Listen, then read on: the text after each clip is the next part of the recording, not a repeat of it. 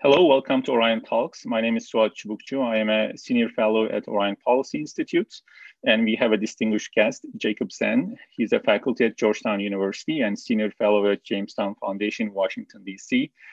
Uh, I know Jacob from his um, his studies on Africa, you know, the insurgent groups, and uh, he's he's publishing about the Boko Haram and you know what's happening in the sub-Saharan Africa, Northeast Nigeria, Lake Chad region. So for me, he's a really valuable source to know about what's going on in Africa. And also, he recently published a book titled Unmasking Boko, Haram, Exploring Global Jihad in Nigeria. Uh, Jacob, thanks for coming. A real pleasure. I'm glad to be on one of the first podcasts for your institute.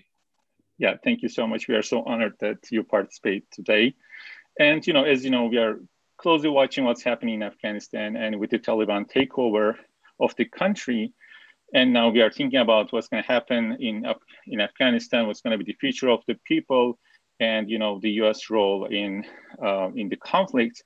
But here, uh, I really want to hear from you um, about what's going to happen in in Africa because the, the Taliban takeover is not a regional problem. It's, it has also some global dynamics, especially when we think about these global jihad, uh, jihadist networks. Uh, and also, you know, like there are Al Qaeda affiliated group, ISIS affiliated groups. And I really want to uh, hear from you how these groups will actually uh, reflect upon what happened in uh, Afghanistan recently. So um, I, I, really want to talk about about the um, the insurgents groups that's happening in that's actually active in Africa, right? And I really acknowledge that, you know, Africa is a very large uh, continent. You know, we, we, are not talking about uh, yeah, a homogeneous group. There is so much diversity, like different groups. Like we have uh, some some activities that's happening in sub-Saharan region. There are some activities in uh, Northeast Nigeria, and also, you know, we can talk about the the East Africa. And I really want to hear from you about what does the Taliban's recent victory mean for these insurgent groups in general? And also what can be the key implications for Taliban's victory on these jihadist groups? I think one of the key implications for the jihadist groups in Africa is actually on the counterterrorism end. In the past few years, there had been talk in the United States, for example, about increasing the counterterrorism effort in Africa. But I think the way that Afghanistan is being portrayed as a debacle where we failed, or at least the United States failed in nation building, and the United States failed in the evacuation, and the Taliban won. I think it more or less extinguishes the possibility of, say, the United States increasing its counterterrorism footprint in Africa, which could be a benefit in a sense for some of the jihadist groups in that they won't have to face that additional pressure. So the idea of US boots on the ground in Africa, which had been talked about, is much lower now. For the jihadist groups themselves, they clearly see that there is a path to jihadist victory, which has not been seen much when you think about the last 20 years. Jihadist groups have had short term wins, but then they get defeated by superior firepower from state forces. And when you look at the Al Qaeda groups, which are ostensibly aligned with the Taliban, you have the group in Mali called JNIM, or group for supporters of Islam and Muslims. And they have declared their loyalty to the Taliban in the past. And then you, of course, have Al Shabaab in Somalia. And I think both of those insurgencies can look very positively on the Taliban experience in the sense that the Taliban showed that if you're willing to fight long enough, a state power can get tired and leave at some point. And you have France being the main state power in Mali. They've been there intensively for the last eight years. And even this past year, President uh, Macron of France has indicated that France is a little bit tired there. And although it might have been a, a bluff, he did suggest that France could reduce its footprint in Mali and even leave. And I don't think that that is imminent, but the fact that that conversation is even being had at the top echelons of the French leadership could give a group like JNIM hope that if they can keep this intense level of insurgency for 10 more years, then maybe France too will get tired and leave. Al Shabaab, meanwhile, is fighting against mostly AMISOM, which is essentially an, a regional UN backed military coalition against Al Shabaab. But Al Shabaab is still hanging in there. It's still quite powerful in the countryside. And I think Al Shabaab, too, could also look at this and say that we've had adverse forces against us for around 15 years. And I think Al Shabaab can last another 10. But I think the main point is that state forces can be expected to get tired at some point and retreat. And I think Al Qaeda groups can look to that positively. I would add a caveat, though, that I don't think Al Shabaab has commented on the Taliban's victory, and JNIM has. We can get into that more, but they might be a little bit uh, tentative to be too pro Taliban, given how moderate at least the Taliban's public appearances have been.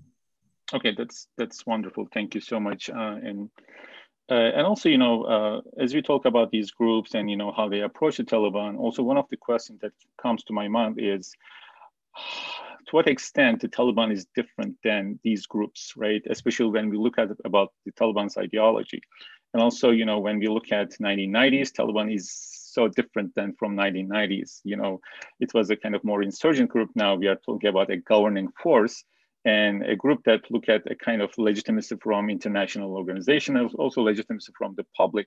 So when we look at overall the Taliban's um, recent um, activities and you know the messages to the public, and uh, I really want to hear from you about how Taliban's approach is different than these insurgents groups in general. I think you make a really point that the Taliban had some experience in governance from the pre 9 11 period. And they did some form of shadow governance in the past decade and a half or so. And now, when they are governing again, they're trying to co opt the institutions that had existed under the US backed government. And I think that that is a difference from the African jihadi groups, none of which have real experience governing they more or less have experience in shadow governance. So if a group like Al Shabaab or JNIM, if you look at the Al Qaeda groups, ever came to power, they would probably have less of a foundation to govern than do the Taliban. However, JNIM or its predecessors did govern briefly in Mali around 2012, 2013, but they didn't really know what to do. They were inexperienced, they made a lot of mistakes somewhat like the pre 9 11 Taliban, and they focused so much on Sharia punishments and the like instead of actually improving livelihoods. And so, although the groups in Africa, like JNIM, don't have so much experience governing, they have learned lessons from their own uh, mistakes in the past.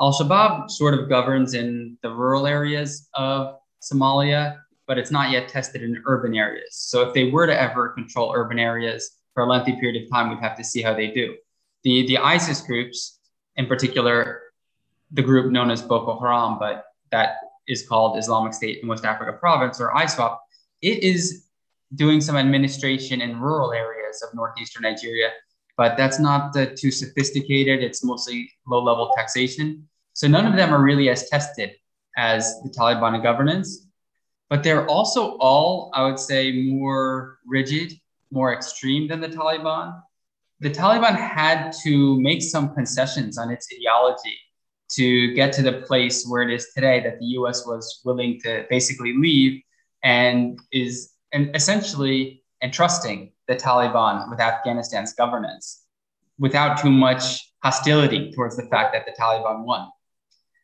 And you've seen that with the Taliban's nationalistic rhetoric, with its adopting international standards like the United Nations and talking about women's rights. You really haven't seen that from any of the African jihadi groups, which basically reject the international legitimacy of all of the engagements that the Taliban is doing diplomatically now. But we might see some evolution, at least among the Al Qaeda groups in Africa, where they begin to adopt a more, cons- a more conciliatory message towards international engagement. And if any group would do that, it would probably be JNIM in Mali, partly because their leader, Iyad Ag Ghaly, was formerly a Malian diplomat and even has some experience in that. Okay, yeah, excellent point. Thank you. Uh, uh, and also, you know, you talk about the lessons learned from the, the group perspective, but also I really want to know that, you know, how about the governments in, in Africa, you know, uh, what can be the lessons learned for them not to be another Afghanistan. You know, you you briefly mentioned about the Mali, you know, and the uh, the French government decision to withdraw some of the military power. And are, are uh, do you have any kind of idea how will this affect the the government's approach in counterterrorism and dealing with these kind of insurgent groups like Mali or Somalia?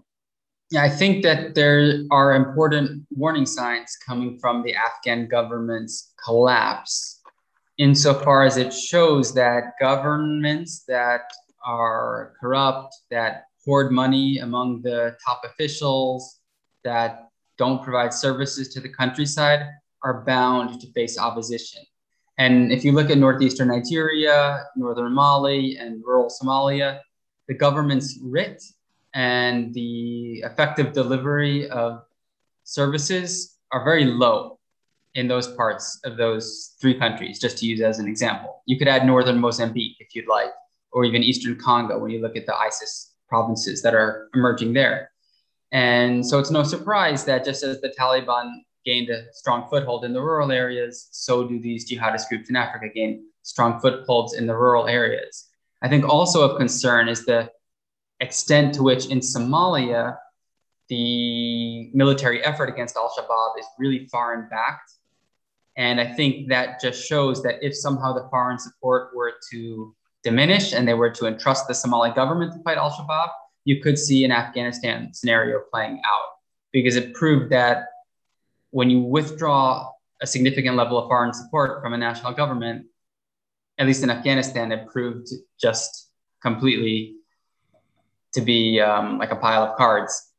I, I, think some of the other governments like Nigeria and Mali are probably stronger and they don't rely on foreign apart as much, but still they, they, they might not be as strong in the long term as uh, some foresee, especially considering the way the jihadist groups embed themselves locally and have a very long term outlook on the endurance of their insurgencies. Okay, excellent, thank you. And you know, you mentioned about the Somalia, and also United States is actively engaged in the counterterrorism operations in Somalia, you know, against Al Shabaab. I'm just wondering how this the failure in Afghanistan can affect United States counterterrorism cooperation and engagement with uh, with the local governments. I think one possibility is that the idea of international counterterrorism coordination or supporting national armies at least for the near future, will be like a bad word in the United States discourse because the, the Afghanistan situation, as far as I can see, is being viewed as a complete debacle. And I cannot see uh, a US president saying we need to engage more in a country like Somalia or Mali or Cameroon, Niger, something like that, Mozambique, which probably many Americans are not too familiar with on, on a map. So I think that it's mostly U.S. counterterrorism support is is only going to diminish in countries that Americans are not particularly familiar with. And I think a lot of these African insurgencies are perceived as very far away, and they're areas that the U.S. is not familiar with. And I even think it could be a successful political tool to say, "Oh, we're gonna, you know, move our troops from Africa. We don't need these drone bases in Niger or whatnot." And so I think that's the most important near-term implication is that there's less going to be less U.S. international counterterrorism engagement, perhaps more, if anything, geopolitical engagement when you deal with countries like China and Russia. But that's a whole different ballgame of the Afghanistan ramifications. Okay, thank you, Jacob. These are so much insightful and really valuable comments. And I'd like to thank you so much for your uh, time and for, for the conversation. I really enjoy it. And please stay tuned for our future podcasts.